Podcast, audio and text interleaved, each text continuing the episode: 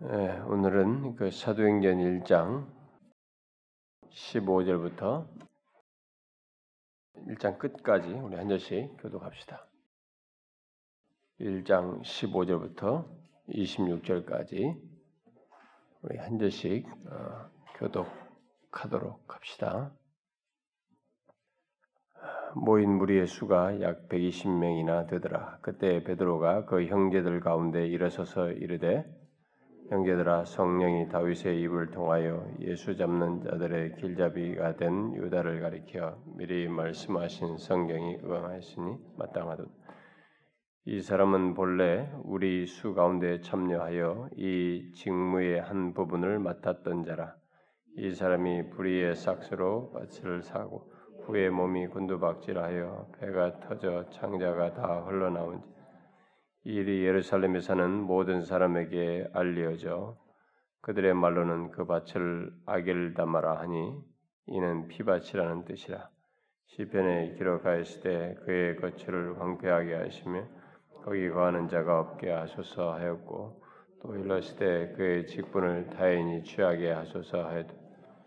이러므로 요한의 세례로부터 우리 가운데서 올려져 가신 날까지 주 예수께서 우리 가운데 출입하실 때 항상 우리와 함께 다니던 사람 중에 하나를 세워 우리와 더불어 예수께서 부활하심을 증언할 사람이 되게 하여야 하리라 하거늘 그들이 두 사람을 내세우니 하나는 바사바라고도 하고 별명으로 유스도라고 하는 요셉이요 하나는 마띠아라. 그들이 기도하여 이르되 무사람의 마음을 아시는 주 이 두 사람 중에 누가 주께 택하신 바 되어 봉사와 및 사도의 직무를 대신할 자인지를 보시옵소서. 유다는 이 직무를 버리고 제 곳으로 갔나이다 하고 제비를 뽑아 맞디알라더니 그가 열한 사도의 수에 들어가니라.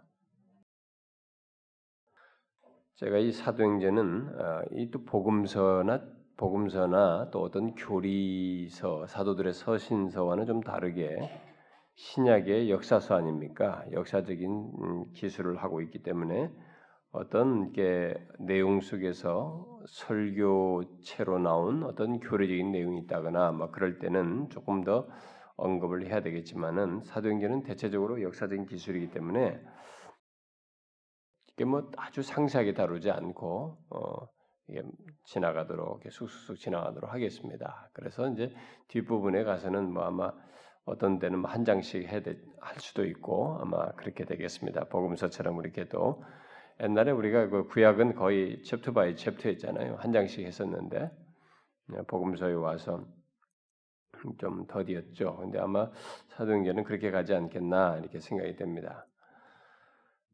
아, 자, 먼저 우리가 이 오늘 읽은 내용을 이제 두 개, 두 부분으로 나누어서 보면 뭐 15절부터 음, 22절까지 어, 이제 승천하신 그리스도께서 어, 이제 높이우신 상태에서 이 통치하시면서 일을 진행하시는 것 중에 하나를 우리가 여기서 보게 됩니다. 아, 승천하신 그리스도께서 음, 예루살렘에서 어, 성령이 임하는 것을 임할 것을 이제 예루살렘 너희들이 모이실 때 임할 것이다라고 하는 것을 약속하시고 그것을 기다리라고 했, 죠 앞에 앞에 본 1장 4절과 5절에서 그렇게 말씀하신 대로 어, 이 제자들은 이제 예루살렘의 어떤 한 다락방에서 이게 모여서 기다리고 있었죠. 기다리되 그 약속을 이렇게 약속의 성취를 위해서 기도하면서 기다렸다. 그냥 뭐 기다린다는 것이 수동적인 기다림이 아니죠. 여러분 우리가 성경에서 어떤 걸 기다린다라고 할 때 그것이 우리가 뭐 아무 하는 일 없이 그냥 막 마냥 가만히 있는 거 이게 무행동, 수동성 어떤 그런 게 아닙니다. 우리 기다림 속에 굉장히 사모함과 어떤 것들을 어, 하나님의 뜻이 이루어지는 것에 대한 기다림들을 가지고 있기 때문에 굉장히 능동적 기다림이죠. 성경에서 기다린다는 것은 우리에게 뭔 기다림을 말할 때는 굉장히 능동적 기다림입니다. 여기서도 마찬가지죠. 그래서 어, 그 약속의 성취를 위해서 기도하면서 기다린다고 하는 것을 우리가 지난주 그 14절을 통해서 보았습니다. 그런데 이제 오늘 읽은 내용 15절 이하에서 그렇게 약속의 성취를 위해서 기도하며 기다릴 뿐만 아니라 뭔가 그 기다리면서 어떤 해야 할 것, 해야 할 일을 이들이 깨닫고 그것을 충실하게 하는 어, 그런 장면을 보게 됩니다. 그게 뭐예요? 그것은 어, 승천하여 승천하셔서 완전한 이 통치자가 되신 그리스도께서 이들에게 하게 하신 하게 하시는 것, 곧 이제 이 교회의 머리요, 교회의 왕이신 그리스도께서 그들에게 준 이 사도직이죠. 어, 이 사도직 가운데서 그 이 빠진 구멍난 그 빈자리인 유다의 자리를 메꾸는 일이었습니다. 우리는 어, 이게 이제 왜 이런 일을 하는가라고 궁금할 수 있습니다. 왜 여기서 뭐, 뭐 없어도 되는데 왜 여기서 이런 일을 할까? 우리는 궁금할 수도 있는데, 자, 먼저 이런 일을 한다는 것을 우리가 좀 염두에 둘 필요가 있습니다. 이것을 이들이 이런 필요를 깨달았다는 거죠. 그 이런 필요를 깨달았다는 것은 분명히 아, 그리스도께서 어, 이들 가운데 뭔가 역사하시고 통치자로서 인도하시는 가운데 일어난 일이라고 볼 수 있습니다. 어떤 신학자들은 이것을 지금 쓸데없는 일을 베드로가 지금 하고 있다 이렇게까지 비, 혹평하는 그 주석가들도 있어요. 그렇지 않잖아요. 네, 전혀 그렇지 않습니다. 여기 그리스도께서 뽑은 열두 사람은 앞서서 예, 뽑았던 열두 제자죠. 열두 사도는 그가 첫 번째 이렇게 교회 조직을 일종의 교회 조직을 세운 것입니다. 어? 이제 앞으로 너희들을 기초로 해서 이렇게 교회가 세워진다. 이렇게 어, 어, 예배소서도 말했고 이제 성 말씀하셨죠. 근데 그리고 실제 계시록에도 그렇게 말하지 이게 앞으로 세워질 기초입니다. 교회. 그러니까 이게 첫 번째 교회 조직인 것입니다. 열두 사도는 주님께서 세우셨죠. 그런데 그 첫 번째 조직에 대한 바로 조직의 첫 번째 예수님께서 세운 첫 번째 조직 열두 사도로 세워서 세운 이 첫 번째 조직에 대한 공격이 바로 죄의 공격이 있었죠. 죄의 공격으로 말미암아서 공백이 생긴 것입니다. 한 사람이 넘어졌죠. 음, 그 유다가 넘어져서 거기에 공백이 생기게 된 것입니다. 제자들은 이 공백을 채워져야 한다고 생각했습니다. 채워져야 한다는 깨달음을 갖게 된 거죠. 어떤 그런 어, 인도를 받았을 것이다라고 봅니다. 그래서 어느 날이 이 120명의 사람들이 이제 함께 모였다고 그랬는데 여기 보니까 약 120명 모였다고 그랬잖아요. 이 120명의 사람들이 함께 어, 모였을 때 이제 베드로가 그들 가운데 서서 이 얘기를 한 것이죠. 어, 이제 이들 모두는 이 120명의 우리가 120문도다 이렇게 말을 하는데 이 120명이 되는 이 사람들이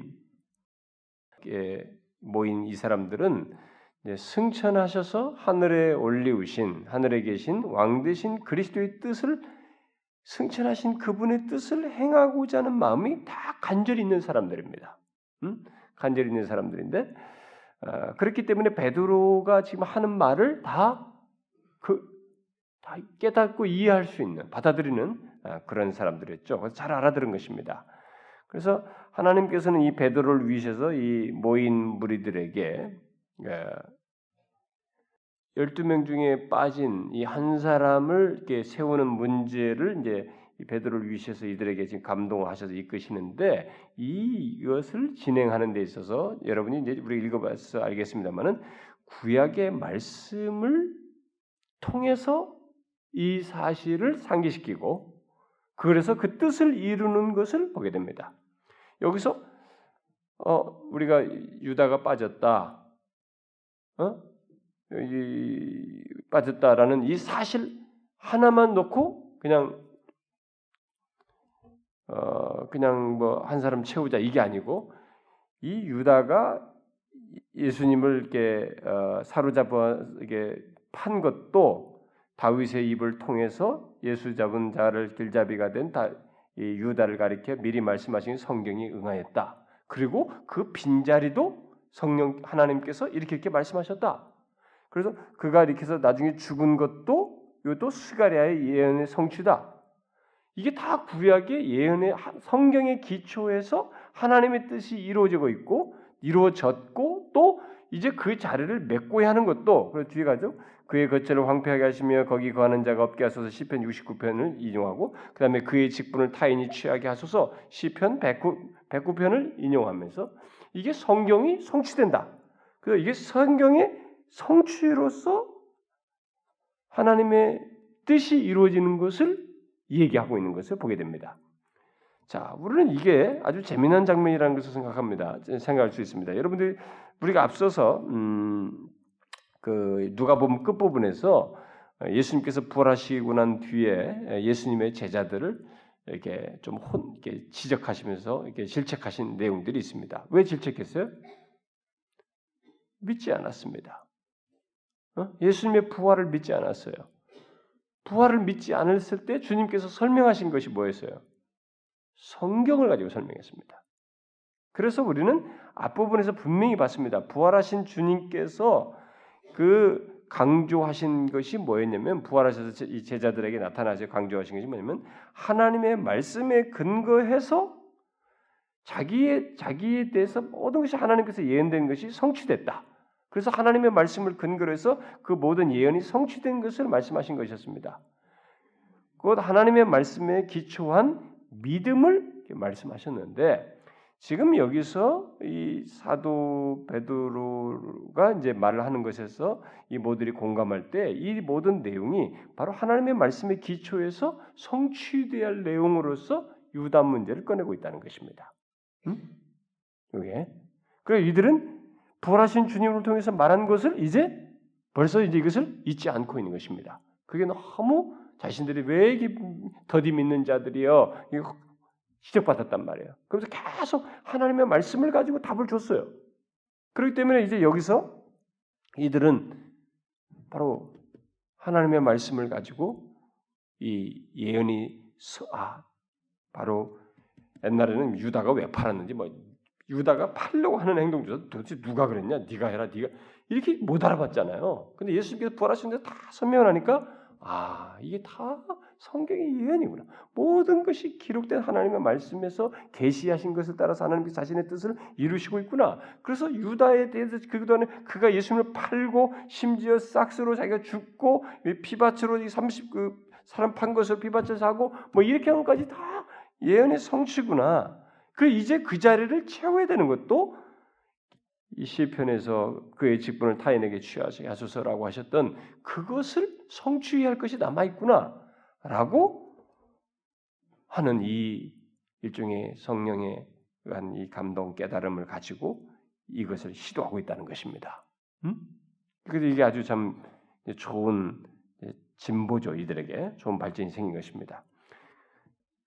어, 이건 제가 앞부분에서 그 계시 이, 부활하신 뒤에 아, 그 내용을 통해서도 말을 했지만 여러분과 제가 예, 신, 믿음의 기초가 철저하게 하나님의 말씀 위에 서 있어야 된다는 것을 또다시 얘기해요. 이제 예수님은 딱 지난주에 말한 것처럼 이렇게 승천하실 때 자신이 분명히 땅으로부터 공중으로 이렇게 뜨신 상태에서 사람들에게 내가 너희들이 본 대로 내려온다. 다시 온다. 라고 하면서 구름이 그를 가리워서 이게 그를 우리가 보지 못하게 되는 이제부터 다시 재림하실 때까지 육안으로 그를 보는 것이 이렇게 정지되는 네, 그것을 가시적으로 보여주면서 뭘 얘기한다고 그랬어요? 이제부터는 보는 것으로가 아니라 믿음으로 믿음으로 사는 삶을 얘기했다고 그랬습니다. 근데 믿음으로 사는 삶은 어디에 기초하는 거냐? 바로 기록된 계시된 하나님의 말씀에 기초한 것입니다. 네? 여러분 잘 아셔야 됩니다. 믿음의 삶이라고 하는 것은 그냥 혼자 아, 믿습니다 하면서 신념으로 막 무슨 뭐 마인드 컨트롤 하듯이 뭐 심리학으로 하듯이 뭐 그게 아닌 거요. 우리가 믿는다는 무엇에 근거해서 하나님께서 이렇게 말씀하셨기 때문에 그래요.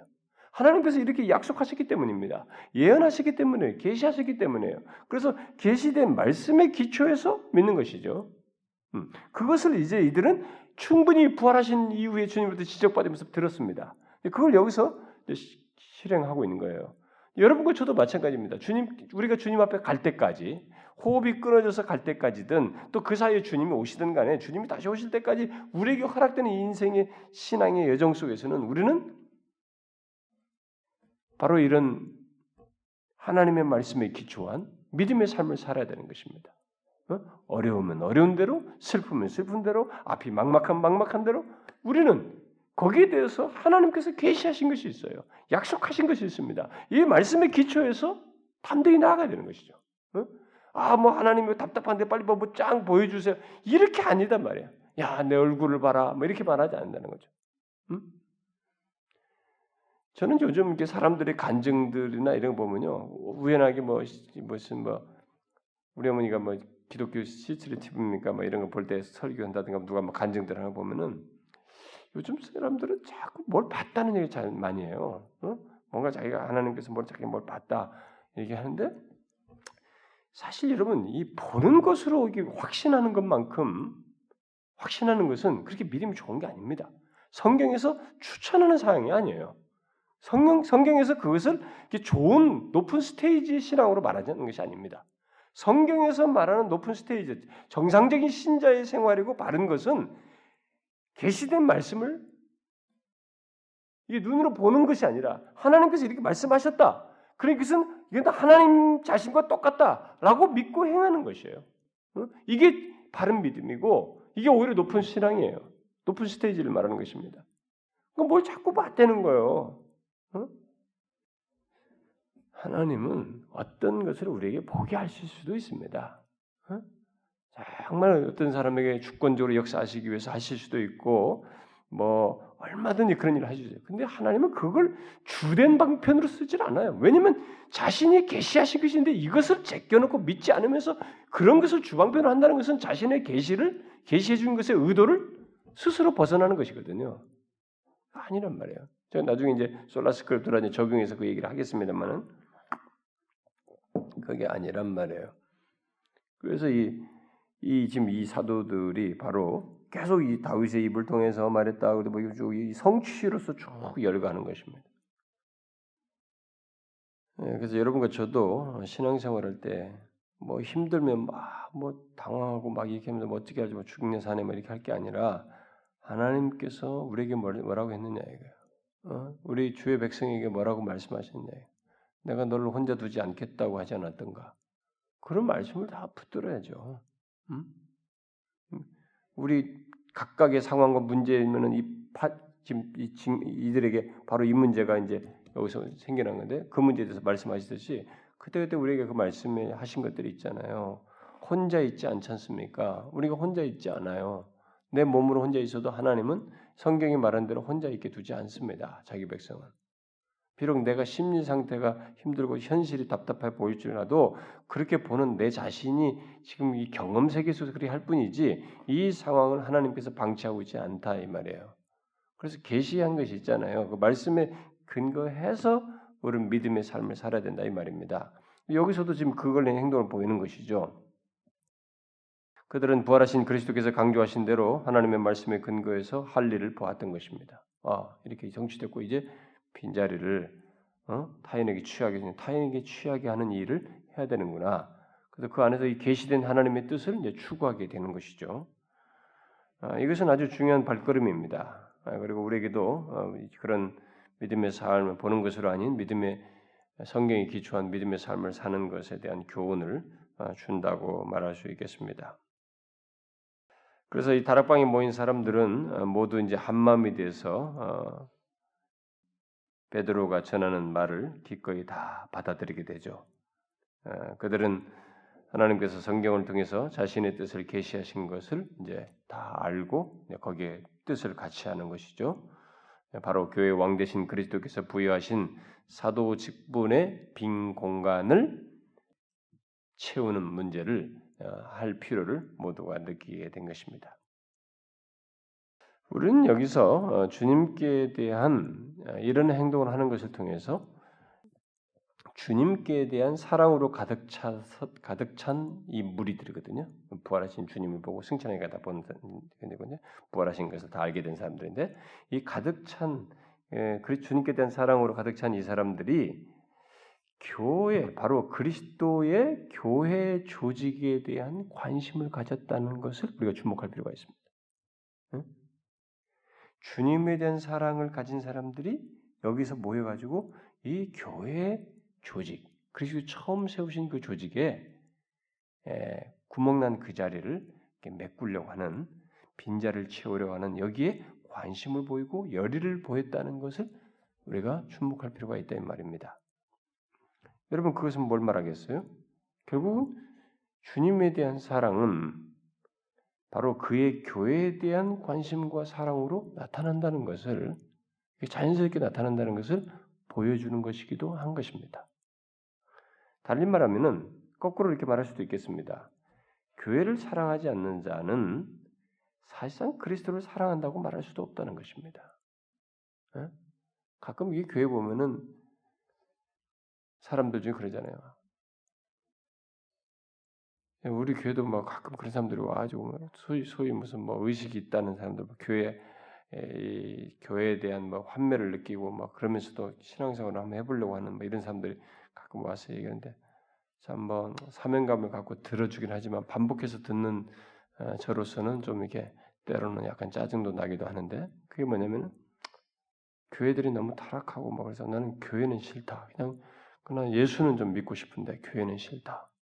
물론 이게 현실이긴 하지만 분명한 것은 분리되지 않는다는 거예요. 어?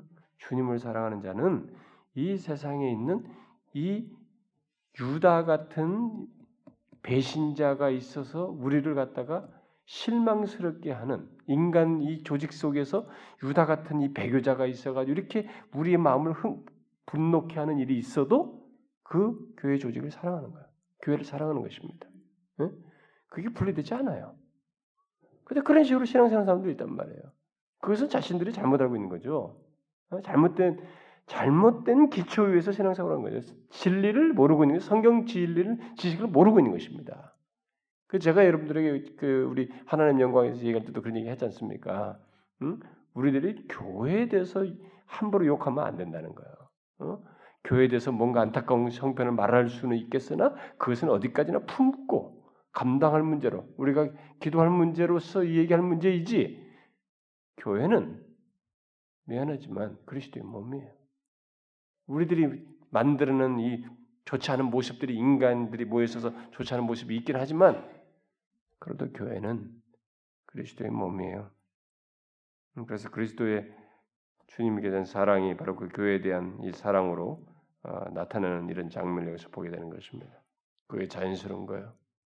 어, 주님을 사랑하는 자는 교회를 사랑합니다. 그것은 제가 교회에서 목사로서 섬기면서도 볼 수 있어요. 정말로 여러분들 우리는 나도 사실 내가 어떤 사람인지 잘 모르겠어요. 제가 목사들 세계 속에서 가만히 보면 저런 사람들이 이렇게 어떻게 하는 거 보면 나는 어떨까? 저 사람들 뭐 저런 것은 저런 장점이 내게 없는 것이 보이거든요. 어떤 사람 그리고 보인단 말이에요.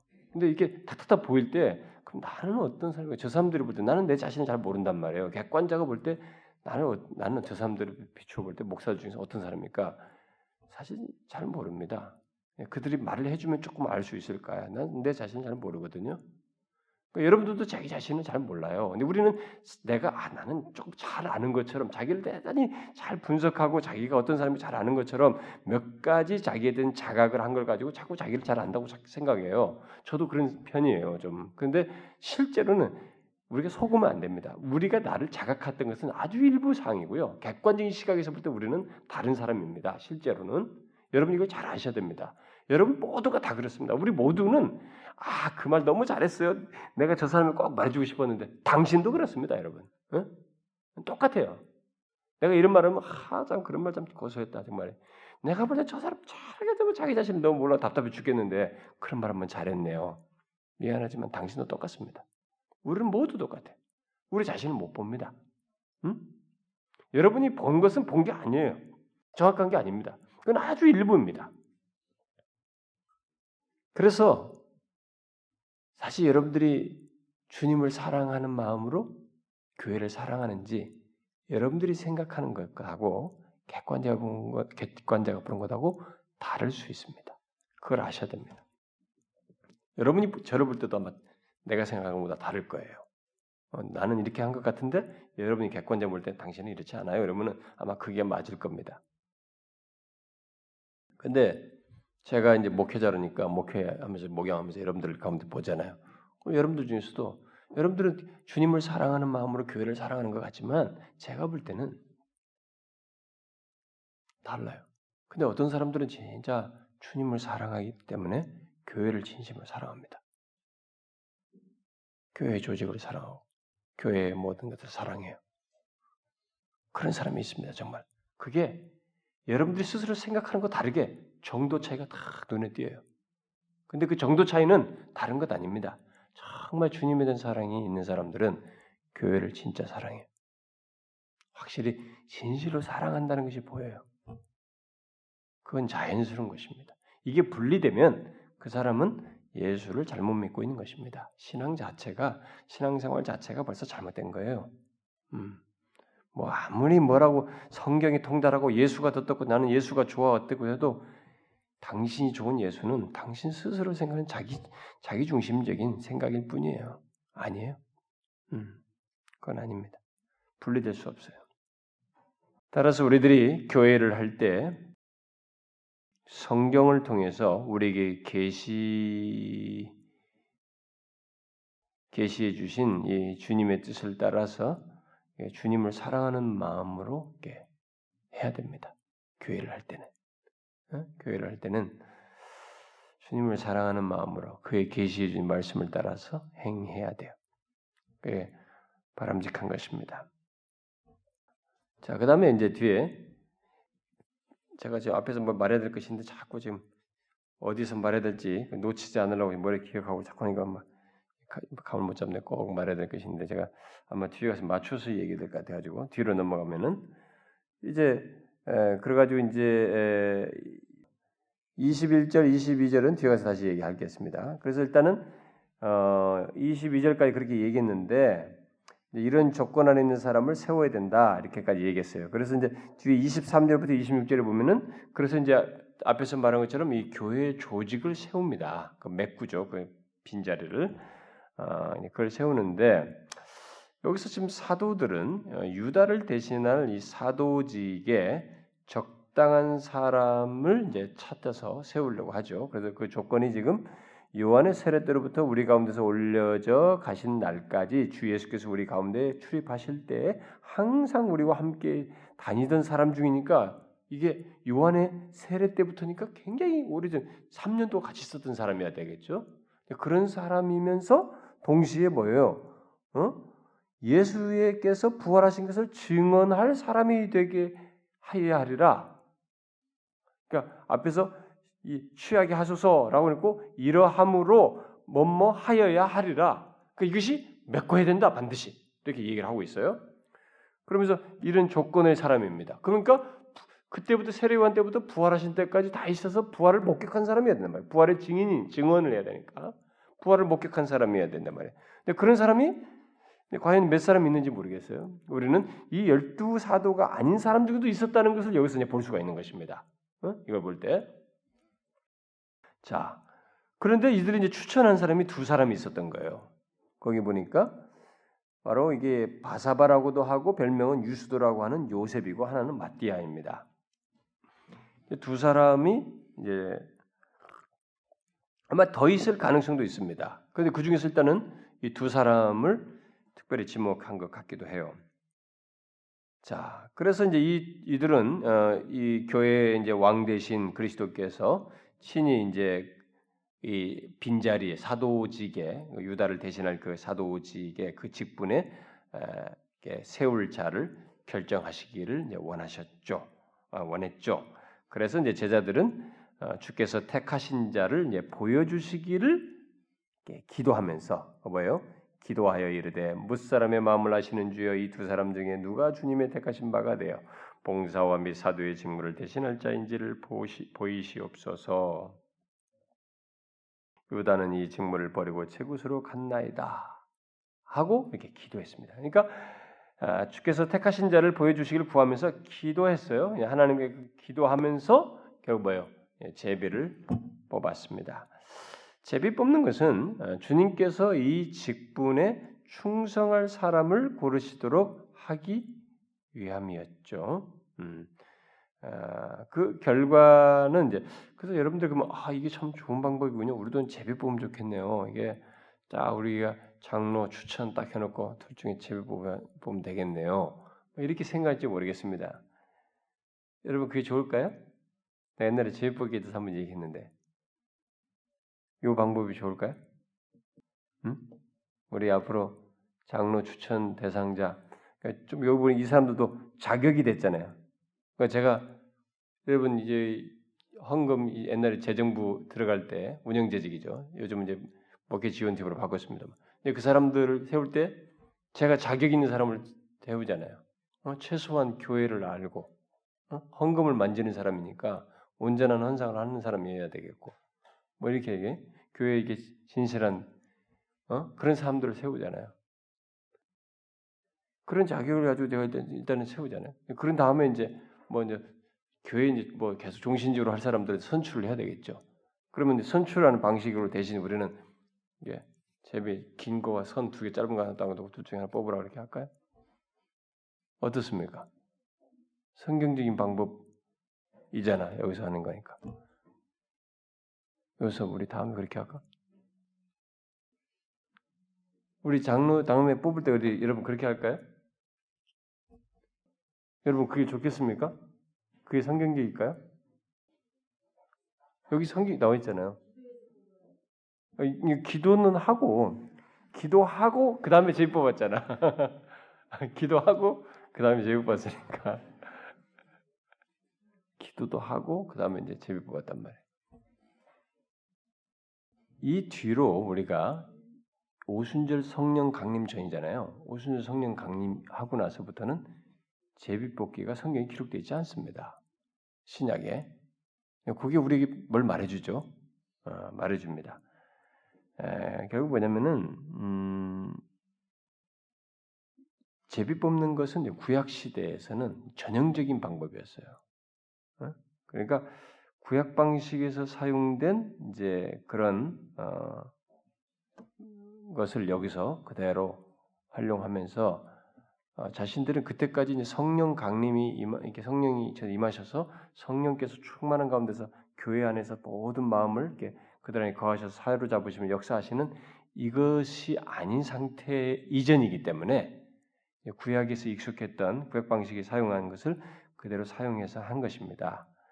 그러나 이 이후로는 어, 제입복기가 나오는 것이 아니고 성령 강림 이후에는 성령께서 지명하신 자들을 따로 세워서 교회를 예, 그들을 직분자로 주죠. 집사들을 세워 따로 세워 뭐 나중에 나옵니다. 어?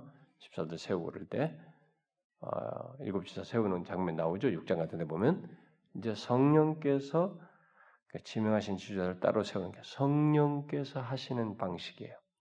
그러니까 우리가 이것에 굉장히 마음을 기울여서 하는 것입니다.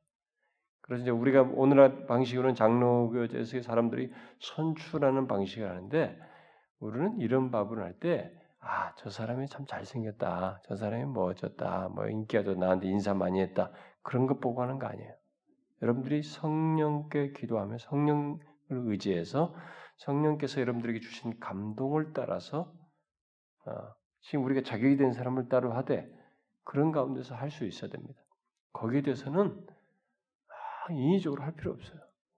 정말로 하나님께서 야 우리가 꼭 다 될 것 같은데 성령께서 여러분들이 그런 마음을 가지고 하는 가운데서 어떤 사람은 되게 하고 안 되게 할 수 있는 다 될 거라고 믿었던 사람이 안 되게 할 수 있는 거. 그래서 우리가 이제 성령께서 따로 세우시는 이런 방식이 어떤 식으로든 우리 안에 드러나기를 구해야 되겠죠. 우리는 그런 방식을 써야 될 거라고 봐요. 그래서 어쨌든 이게 어, 신약 시대에 와서는 더 이상 이게 활용되지 않습니다. 오순절 성령 강림 전이라서 여기까지 오순절 성령의 성령의 주도적인 것에 의해서 선출되는 따로 세우는 그 방식 이전에까지의 모습이었어요. 기록상으로 보면 성의 기록상으로 보면 그러니까 적극 추천하는 방법은 아닙니다.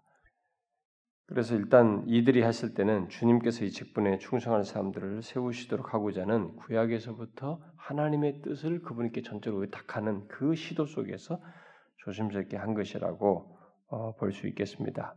그런데 그렇게 했는데 결과는 어떻게 됐어요? 마띠아가 선택됐죠.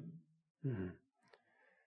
마띠아가 선택된 거기 참석한 모든 사람들이 다 그것을 아무런 이의를 제기하지 않습니다. 모두가 만, 오늘날 말하면 만장일치죠. 만장일치로 그의 사도직을 세우기로 어, 마음을 같이 했습니다. 자, 그런데 여기서 이제 우리가 질문들이 생깁니다. 이 마띠아에 대해서 사람들이 많은 의문을 제기합니다. 마띠아가 유단을 대신할 사도로 선택된 것에 많은 의문을 제기해요. 왜 마띠아가 사도를 굳이 왜 뽑을 필요가 있느냐? 어? 왜 뽑았냐 이 사람은? 그리고 뽑았으면 뭔가 제대로 기능을 해야지 그대로 하나도 뭔가 한기 없고 이 사람에 대한 얘기가 하나도 나오지도 않고 말이지 이게 뭐냐? 그래서 아까 말한 어떤 아, 부정적인 신학자들은 막 이것을 다 잘못된 행동을 지금 베드로가 했다 주도적으로 이렇게 막 그 성경을 나름대로 막 억지 해석을 하는 사람이 있어요. 그건 아닙니다. 아주 중요한 내용이 있어요. 이게 사실은요. 마띠아의 행적이 성경에 마띠아의 행적에 대해서 성경이 침묵하고 있고 알려진 바가 없기 때문에 그런 질문을 제기하지만 다른 중요한 의미가 있습니다. 여기 마띠아의 선택은 주님께서 원하신 것입니다. 특별히 여기서 열두 아 그걸 하나 더 먼저 얘기하고 얘기해야 되겠네요. 그게 뭐냐면은 여기에 에, 사도로 뽑겠다고 했는데 그 모자라는 사도를 뽑겠다고 했는데 요셉과 마띠아를 거론했습니다. 그러면 일단은 이 사람들이 사도의 자격은 된다는 얘기잖아요. 어? 사도의 자격성을 가지고 있었다는 거 아니겠어요? 그런데 거기서 굳이 뽑아서 또 하나를 세웠단 말이에요. 이게 도대체 뭘 말하느냐? 여기 마띠아를 선택해 선택하, 선택한 이것은 사도들이 아, 이 사도직, 이 사도직을 하나의 은사로도 생각을 했지만 동시에 직분으로도 생각했다는 것을 말해줍니다. 아, 다시 말하면 어, 유다가 빠졌을 때 사람들은 열한 제자들만이 사도적 은사를 가졌다고 말하지 않고 거기에 채울 필요가 있고 채울 사람으로 일단 한 사람이 아닌 두 사람을 거론할 정도로 이런 사도적 은사를 가진 사람이 더 있다는 것을 시사해 주죠. 그렇죠? 이 설명은 여러분 중요해요. 요즘 현대 운동 때문에 그렇습니다. 그, 그래서 두 사람이 추천되었는데 두 사람이 추천된, 추천됐 다는 것은 이 열한 사 열한 사도 외에도 사도적 은사를 가진 사람들이 더 있었다는 것을 시사해 줍니다. 그런데 그 모자 빠진 한 명의 그들 중에서 그 한 명을 딱 뽑아서 거기다 넣는다는 것은 채운다는 것은 뭐예요? 사도적 은사를 가진 사람은 더 있을 수 있으나 사도라고 하는 이 직분 자체는 특별하다는 것입니다. 제한됐다는 거예요. 응? 그래서 여기 그의 직분을 취하게 하소서라는 예언을 인용하여서 그 자리를 결국 채워서 사도직을 이렇게 갖게 하는 그래서 이 사도직이 특별하다고 하는 것을 말해주고 있는 것입니다. 오늘날 이 신사도 개혁 운동 있잖아요. 피터 와그너에서 우리나라 이거 뭐, 뭐 이거 하는 뭐 갑자기 커지고 했던 신사도직 개혁 운동하고 제가 지난번 많이 얘기했지 않습니까? 이 신사도적 개혁 운동하는 이들이 계속 지금도 사도를 세웁니다. 한국에도 지금 어떤 사람들 사도를 또 세웠단 말이에요. 피터 와그너 그 거기서 지금도 한국 사람들도 몇 사람이고 미국에도 많이 사도들이 세웠어요. 뭐 여러 가지 국제적인 능력이 되고 뭐 어쩌고 이런 조건이 되면 사도를 세운단 말이에요. 선지자로. 그건 잘못하고 있는 것입니다. 모르겠어요. 사, 이, 이런 지금 예수님께서 저기 세례요한 때부터 예수님 부활하신까지 보았던 이때까지 사도적 은사를 가진 사람은 더 있을 수 있겠으나 사도직을 이렇게 제한한 거 볼 때 사도직은 더 이상 없어요.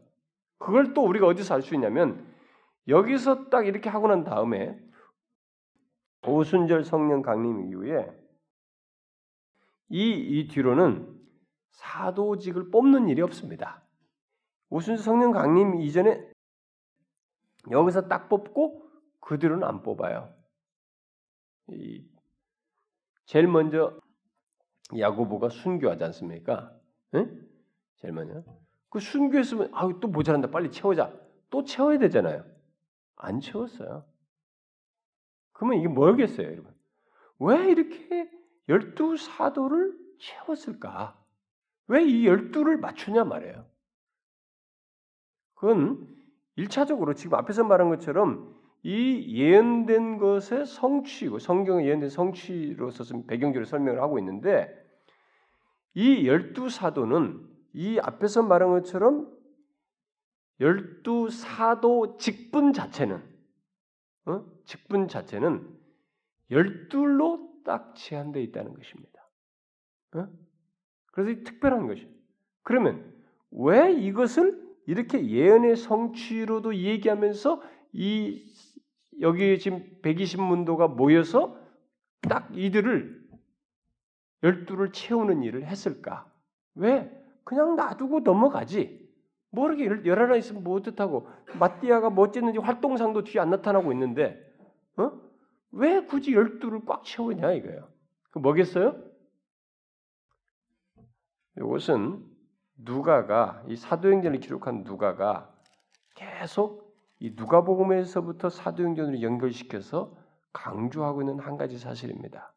이것은 구약의 열두 지파와 같이 신약 시대의 모든 교회의 기초로서의 열두 사도라고 하는 이 의미가 교회 기초로 열두 사도이라는 의미를 성경에서부터 예언되어 있고 그것의 성취를 강조하기 위함이에요. 음? 그래서 열둘은 이 교회의 기초로서 꼭 있어야 했던 것입니다. 앞으로 열두 사도, 열두 지파, 하나님의 백성들의 무리예요. 열두 지파, 열두 사도 거기다 대고 열두 사도를 뽑는 가운데서 120문도예요. 곱셈입니다. 그냥 아니, 여기다 배수입니다. 배수 열 배수 거기다가 그러니까 120명을 굳이 또 누가가 기, 언급을 한다는 것은 뭐겠어요? 이들이 바로 교회의 기초 열두 지파의 열두 지파 구약의 열두 지파와 같이 열두 사도로서 교회 기초 하나님의 택한 백성들의 무리 교회의 신약 교회 신약 백성들 새 이스라엘의 모판을 결국 상징적으로 강조하기 위함이라고 볼 수 있어요. 여러분 여기에 120명 이상 올 수도 있는 것입니다. 이 120명이 모였다는 데는 그런 것을 누가가 굳이 이런 것이 성, 상징적이지만 성취된 의미가 있다는 것을 우리에게 밝혀주고 있는 것입니다. 여러분 예수님께서 어, 부활하신 후에 동시에 500명이도 나타났어요. 그럼 부활하신 주님을 500명 이상 봤단 말이에요. 그럼 500명 다 모여도 여기 지금 다 그 부활하신 그분에 대한 막 이기 들끓는 사람들이 500명 모일 수도 있잖아요. 근데 120명이란 말이에요. 12사도를 딱 채우고 120문도를 얘기하는 것은 바로 그런 것을 얘기하는 것입니다.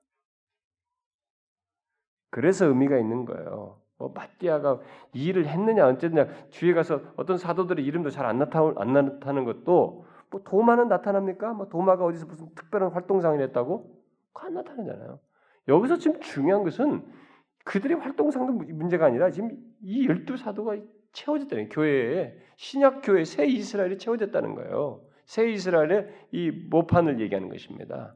그것으로 출발하는 거예요 지금. 거기에 성령이 임하셔서 그것에서 신약의 교회가 새 이스라엘이 이제 이 이스라엘 백성이 어, 신약의 교회가 세워지는 것을 말해주는 것입니다. 자, 그런데 여기서 이제 좀 한 가지 더 붙일 것은 어, 여기서 사도들이 이제 성령 강림을 기다리면서 이 교회 지지, 교회 조직에 힘쓴 사실을 우리가 또한 마지막으로 염두에 둬야 됩니다. 이들은 지금 성령 강림하실 것을 기다리라고 그랬습니다. 성령 강림하실 것을 기다리면서 교회 조직에 힘썼습니다. 응? 사람들은 아, 교회 조직에 힘쓰는 것과 성령을 기다리는 것을 이렇게 마치 상반되는 것처럼 생각하는 경향이 있습니다. 근데 그렇지 않습니다. 뭐 성령께서 강림하는데 무슨 뭐 교회 조직 이런 게 몰라 중요하냐? 예, 오늘날처럼 이렇게 어떤 면에서 지나치게 막 megachurch가 돼가지고 막 조직으로 움직이는 이런 것과는 성격이 좀 다르죠. 어, 다른데 여기서 말한 것처럼 교회 이, 이 기초들을 세우는 이 사람들을 이 조직을 세우는데 아, 이런 것에 충실한 걸 볼 때 성령을 기다리는 것과 맞물려서 이런 걸 하게 될 때 이 두 가지를 상반된 것으로 보아서는 안 된다는 것입니다. 오히려 어, 우리가 여기 사도들처럼 주님의 말씀을 따라서 교회 조직에 힘쓸 때만이 성령의 역사를 기다릴 수 있다고 생각해야 됩니다. 어? 자 보세요. 성령의 역사를 기다릴 역사를 기다릴 때, 야 우리 다 각자 개별적으로 각자 이렇게 하자. 그러면서 성령을 기다리자. 그렇게 할 수도 있겠습니다, 여러분. 야 우리 각자 성령을 받자. 각자 흩어져서 이럴 수도 있겠어요. 근데 여기 교회 조직이 힘쓰면서 교회 이 사람들 함께 모여서 이런 것이 힘쓰면서 이 하나의 유니티로서 공동체로서 그 일에 충실하면서 이 공동체의 집단 가운데 성령이 임하시는 것을 이들이 구했다는 것입니다. 이게 오히려 우리에게 좋은 모범으로 얘기하고 있다는 것입니다. 이것 때문에 우리가 우리 교회 안에 하나님의 성령께서 강림하시기를 기도한다. 우리 성령께서 우리 가운데 충만하게 은혜를 부어 주실 것을 기다린다. 그것을 갈망한다라고 한다면 우리가 각자 기도하는 것이 아니라 그런 것은 개별적으로 있을 수 있겠으나 교회에 임하기를 구한다면 우리도 이렇게 교회 조직에 충실하면서 이 우리 안에 이 묶어진 이 공동체가 함께 마음을 같이 해서 모여서 기도하는 것, 모여서 우리가 해야 하는 것에 충실하면서 갈망하는 것이 있어야 하는 것입니다. 응? 그것은 교회적으로도 마찬가지고 남선교회도 마찬가지, 여선교든 뭐 중고등부 어린아이든 마찬가지예요.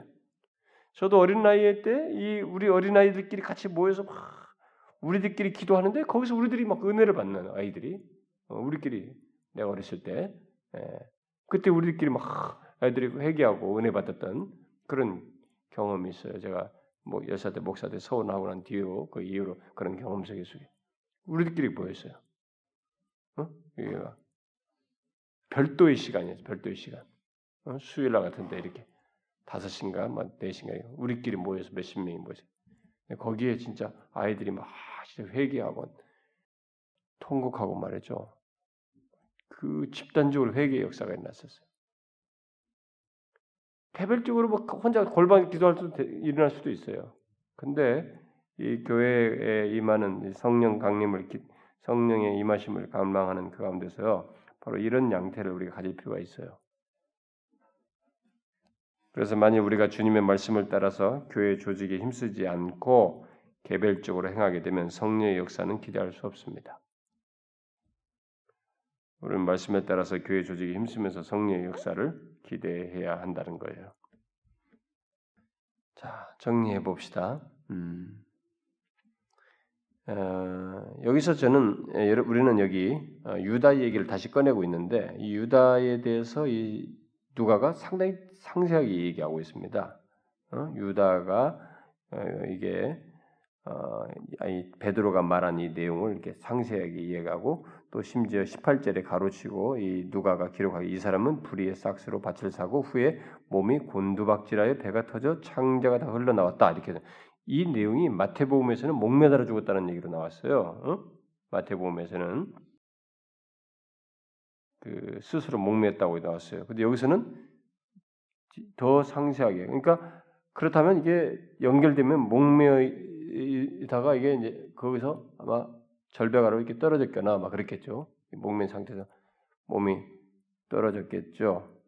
그래서 이게 아마 몸이 곤두박질하고 배가 터져서 창자가 다 흘러나오는 것 같습니다. 뭐 의사니까 이 사람은 이런 이 사람의 신체에 일어나는 것에서 좀 상당히 디테일한 편이에요. 응?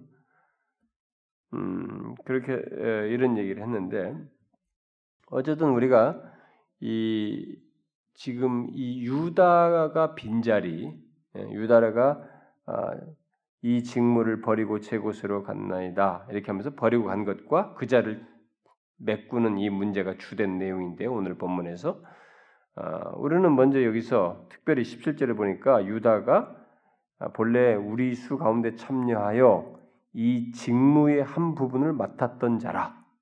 그러니까 이런 어, 자기들과 함께 이 직무의 한 부분을 맡았던 응? 사도직을 맡아서 우리 가운데 숫자에 포함되어 그런 일을 했던 사람이라는 것입니다. 이 장면을 통해서 우리가 다시 한번 생각하게 됩니다. 어, 뭐예요? 교회 안에 이렇게 겉은 어, 우리 수에 들어가 있고 어, 같은 직무의 한 부분을 맡는 어, 그런 일이 있을 수 있겠지만 속은 어, 그렇지 않은 어, 실제로는 이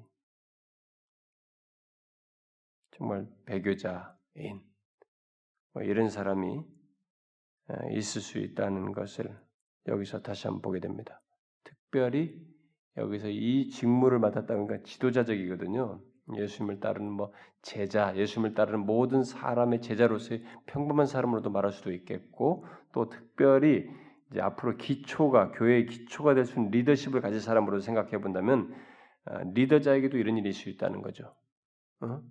그래서 진정한 리더자는 지도자는 그리스도의 부르심에 반응하고 하나님의 말씀에 순종함으로써 어, 순종하는 사람이지 에, 뭐 겉으로는 그리스도의 부르심을 받지만은 내면적으로는 하나님의 말씀에 순종하지 않는 이런 사람은 진정한 지도자도 아니고 주님을 진실로 믿고 따른 자도 아니라는 것입니다. 우리는 이것을 다시 한번 이, 이 유다에 대한 언급을 통해서 어, 볼 수 있겠습니다. 그리고 어, 우리는 이 유다의 이런 실패를 통해서 그 미치는 영향 같은 것도 생각해 볼 수 있습니다. 교회 안에는 주님을 어정쩡하게 믿다가 이렇게 배도하는 사람, 등지 있는 사람들은 뭐 그냥 교회에 좀 욕을 먹게 합니다. 그리고 복음을 좀 가로막는 뭐 그런 정도로 합니다만은 만일 이렇게 교회 지도자이면서 지도자인 사람들, 목사를 위시해서 뭐 장로나 권사나 이런 집사들, 뭐 중직자들 이런 사람들이 이렇게 아, 진실치 못하고 흐리멍텅하고 무능력하게 되면은 그래서 배, 배, 배교하게 되면은 그런 사람들은 조금 타격을 주는 정도가 아닙니다. 교회를 무너뜨릴 예, 무너뜨리는 인력을 감당합니다. 그래서 지도자들은 교회 리더들은 목사를 위시해서 직분자들이 세워질 때 뭐 예수님께서 유다를 세운 것까지는 뭐 문제가 되지 않았으니까 세우는 데까지 어떨지 모르지만 세우고 그 사람이 그 진실한 삶으로 계속 될 때 그의 중심에 겉으로 이렇게 부르심을 받는 것도 있어야 되지만 그 내면적으로 그 하나님의 말씀에 주님의 뜻에 진실되게 순종하는 것이 있어야 돼요. 유다는 진실하게 순종을 안 했습니다. 중간에 따르질 않았어요. 외면적인 부르심은 있었지만은 순종이 없었어요. 하나님의 말씀에. 근데 요즘 뭐 사역자들이 너무 많이 쉽게 사역자가 되고 또 요즘은 특별히 이제 여성 목회자들이 너무 많이 그냥 뭐 그냥 전도사 하다가 뭐 하다가 바로 목회자 여자 목회자가 되고 그리고 심지어 뭐 몇백만 원 받아서 뭐 목회자가 됐다고 하기도 하고 몇 달 만인도 안 되고 어떤 사람은 뭐한달 코스 받고도 목사 됐다는 사람도 있고 근데 종잡을 수가 없어. 나는 앞으로 그런 사람들이 결국 교회를 무너뜨려요. 절대로 그렇게 되면 안 되거든요. 그 사람 자신에게도 치명적인 이제 결과가 올 겁니다. 하나님 앞에 판단을 받겠습니다만은 목회자는 그냥 잘 예수 열심히 잘 믿는 사람이 되는 것이 아니에요. 그럴 바에는 그냥 평신도로서 열심히 잘 섬기는 게 나아요. 응? 교사조차도 제대로 못하기가 잘하기가 어려운데 어, 뭐, 목회자까지 그렇게 돼서 허리멍텅하게 그렇게 하면 안 된다고. 분명히 유다 같은 자들이 있습니다. 교회 안에는 목사를 위해서 장로나 원사나 집사나 그들 중에는 유다와 같은 사람이 있습니다. 진정한 지도자는 어, 진정한 지도자는 하나님의 부르심과 함께 하나님이 주신 은사를 가지고 말씀의 은사죠, 예언의 은사죠. 말씀의 은사를 가지니고 어, 주님께 진정으로 헌신하는 그런 사람 이어야 합니다. 그런데 오늘날은 그런 사람을 찾질 않아요. 교회들이. 이 교회 뭐 목회자 찾는 뭐 그 광고를 보면 그런 사람을 안 찾아요. 성공시킬 수 있는 전적을 가진 사람들을 찾습니다. 음. 근데 그게 정말 갈수록 우리를 더 멍들게 하는 것입니다. 그러니까 성공 개념이 완전히 잘못된 거죠, 우리가. 성공 개념이 아주 잘못됐어요. 지도자는 교회 리더십을 가진 사람은 절대로 권력이나 명예 같은 것을 이렇게 생각하면 안 되고 여러분 저도 굉장히 노력해야 됩니다. 제가 만에 하나 이게 뭔가 가시적인 좀 이렇게 안정되고 성공 뭐 사람들이 성공했다라고 하는 것이 있으면 저는 뭐 더큰 시험 앞에 놓이겠습니다만은 뭐 지금은 그렇게 시험 앞에 놓일 뭐 그런 정도는 아니지만 근데 자기가 하는 데서의 그 성취감 같은 것 때문에도 우리는 그런 일이 생길 수 있기 때문에 리더를 하든 집사를 하든 뭘 하든 간에 구역장을 하든 저 같은 뭐 사역자가 되든 간에 우리들이 섬길 우리가 이게 지도 지도력을 발휘할 때 우리는 어떤 인간의 명성이나 이런 또 마치 이렇게 군림하는 것 같은 말을 이렇게 벌써 이렇게 그렇게 군림하듯이 권력을 가진 것처럼 말하고 행동하는 거 이런 것에 함몰되지 말아야 됩니다. 근데 저는 그럴 소지가 좀 있어요. 저도 솔직히 말해서.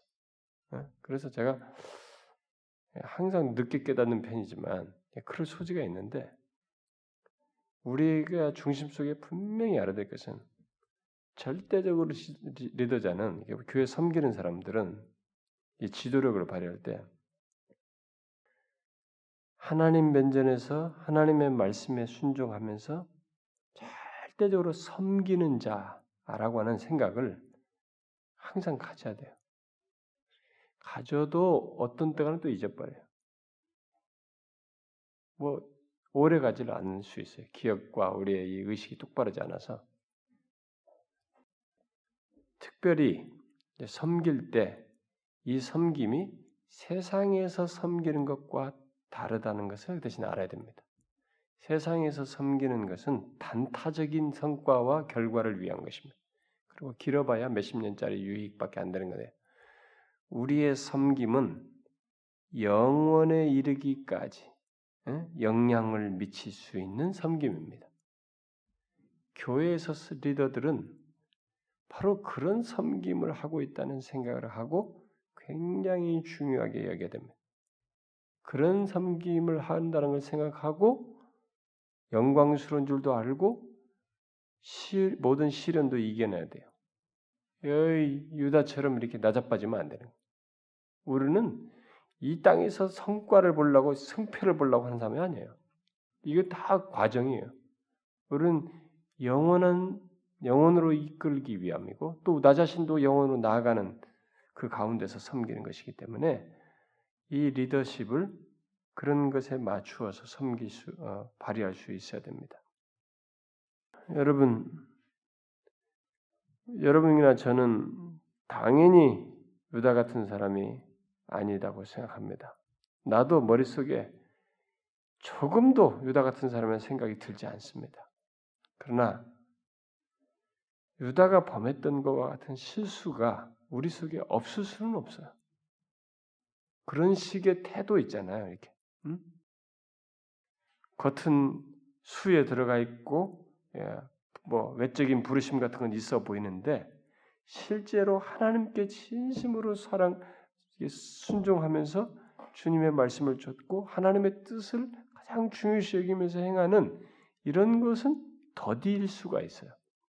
그것은 우리가 경계해야 됩니다. 그건 우리가 이 유다의 케이스를 보면서 생각을 해야 됩니다. 주님은 그 자리를 예, 메꾸시죠. 응? 그 메꿔서 아, 이 사람 없으면 안 될 것 같아도 그 자리에 메꿉니다. 마띠아. 그 우리가 볼 때는 아, 요셉이 좀 될 것 같은데 왜냐면 요셉이 더 유명했거든요. 요셉이 앞에 수식어도 길지만 요셉이 더 유명해 더 사람들이 익숙하게 하는. 근데 마티아가 뽑혔어. 뭐예요? 은혜예요, 은혜. 하나님의 은혜. 우리는 이 장로나 뽑을 때도 마찬가지예요. 뭘 뽑을 때도. 예? 우리는 이게 자꾸 외부 조건을 봐요. 예? 아, 이 사람이 장로가 되려면 최소한 이런 정도는 돼야지. 어, 공부도 좀 많이 하고 사회에서 뭐 또 하고 뭐 또 하고 예, 뭐또 있어야지 이런 생각을 합니다. 아, 그런 것이 성품을 인간의 인성 개발에 더 도움이 될 수 있다면 뭐 좋을 수도 있겠습니다.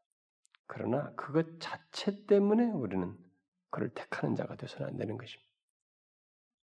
저는 지난번에도 직분 임명하는 직분에 대한 말씀을 할 때도 제가 그런 얘기를 했습니다만 우리는 그런 것에 함정이 빠지면 안 됩니다. 그런 것에 함정이 빠지면 안 됩니다. 제가 사역자들을 이렇게 세울 때도 사실 뭐 그런 것에 최대한 안 빠져 들어가려고 애를 씁니다. 눈에 더 띄어요, 여러분. 뭐 경력이 화려하고 뭐 그러면 눈에 더 띄는데 제가 사람을 보려고 그래, 사람. 예, 하나님께서 마띠아를 택한 것도 그겁니다.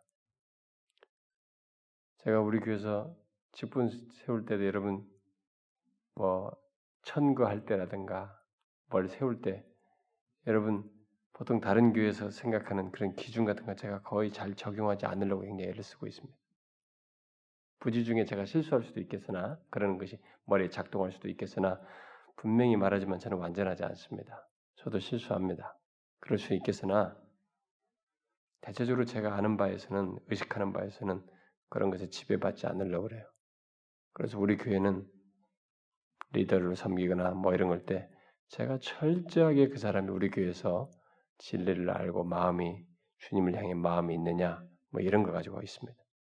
그렇기 때문에 여러분도 다른 사람을 아, 저 사람이 이런 것이 있냐 없냐, 뭐 이렇게 좀 아는 지식이 있느냐, 뭐 사회적 지위가 어떠느냐, 배운 게 어떠냐, 이거 가지고 판단하는 태도를 가져서도 안 될 뿐만 아니라 또 장사자도 그런 것에 의해서 주눅들어 가지고 다른 사람한테 이렇게 어설프게 괜히 막 끼웃거리고 말이죠. 보조 맞추려고 다른 사람과처럼 티 내려고 그럴 필요 없어요.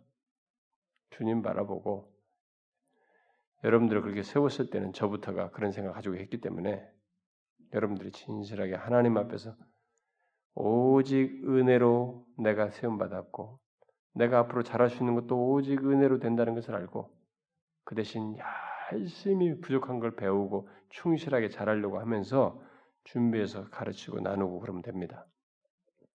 제가 여러분들 평상시에 이렇게 괜찮다가도 제가 어디서 굉장히 분노할 수도 있습니다. 그것은 제가 여러분들이 말하는 그런 것을 이런 원칙들이 세상적인 통용 방식과 가치관을 가지고 여러분들이 서로 행동하고 판단하고 혼란케 할 때는 제가 거기서는 어, 잘 용납이 안 돼요. 그건 제가 진짜 그 사람은 책망할 것입니다. 굉장히 뭘 할 것입니다. 여러분 아시죠? 제가 우리 교회에서 나이가 많이 드시든 됐든 간에 제가 그런 것은 직접 불러서 뭐라고 하는 거 제가 다 불러서 얘기합니다. 우리 교회에서 뭐 나이 드신 분들도 저한테 와서 왜 이렇게 하십니까? 어? 저한테 혼난 사람 많아요. 아, 왜 이렇게 하십니까, 교회를, 사람을. 내가 혼냅니다. 그것은 고쳐야 돼요, 여러분. 예, 혹이라도 여러분들 우리 사이에는 그런 마음이 통용되면 안 됩니다. 하나님이 세우시는 방식이 있어요. 이 세우는 것은 하나님 주권자예요. 그분이 세우셔요, 은혜로. 그러니까 혹이라도 그런 생각 가지고 있거든. 쓰레기 같은 생각인 줄 알고 버리려고 하셔야 됩니다. 우리는 이 머릿속에 처박혀 있어요. 저부터 그렇습니다. 네? 사회적인 기준, 세상적인 기준, 거기에 눈이 먼저 가고 거기에 더 장점 부여하려고 합니다. 근데 우리 교회에서 제가 그런 거 안 높여주잖아요. 진짜로 그걸 높이면 안 됩니다. 여러분 자신들을 위해서예요. 그걸 높이면 우리 교회는 무너집니다.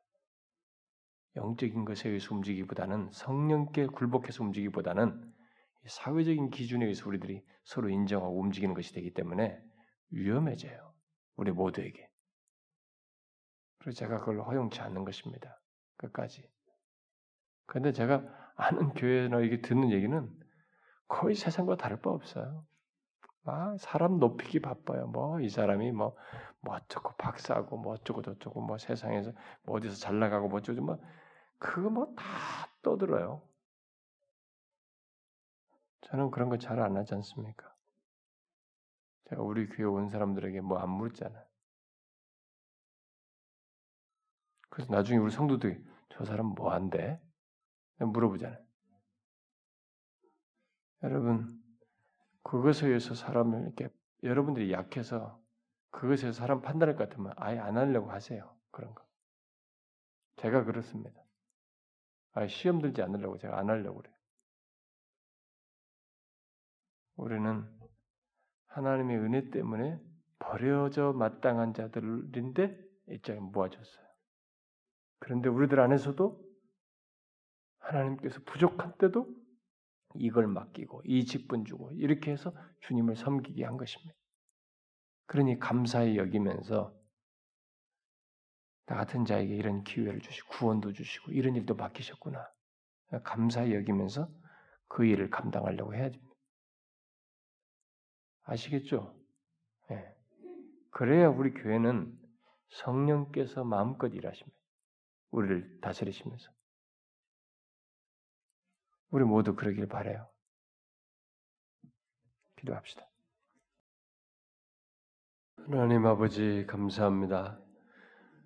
오늘도 우리가 주님의 말씀을 묵상하며 또 주의 말씀을 듣고 그리스도를 주님을 사랑하는 자, 교회를 사랑하는 것인 줄 알고 우리가 그러하기를 원하오니 주님 그리고 주의 성령을 기다리는 자, 교회 안에서 공동체 안에서 사모하며 그 일에 충실하고 교회 조직에 충실하고 자기에 맡겨진 일에 충실하며 공동체가 한 마음이 되어서 성령을 기다리게 될 때 사모하는 그들에게 임하였던 것을 보게 됩니다.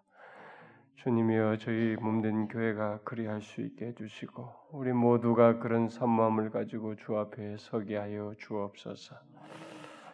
주님, 참 우리들이 부족한 것이 많지만 우리의 모든 것은 하나님의 은혜입니다.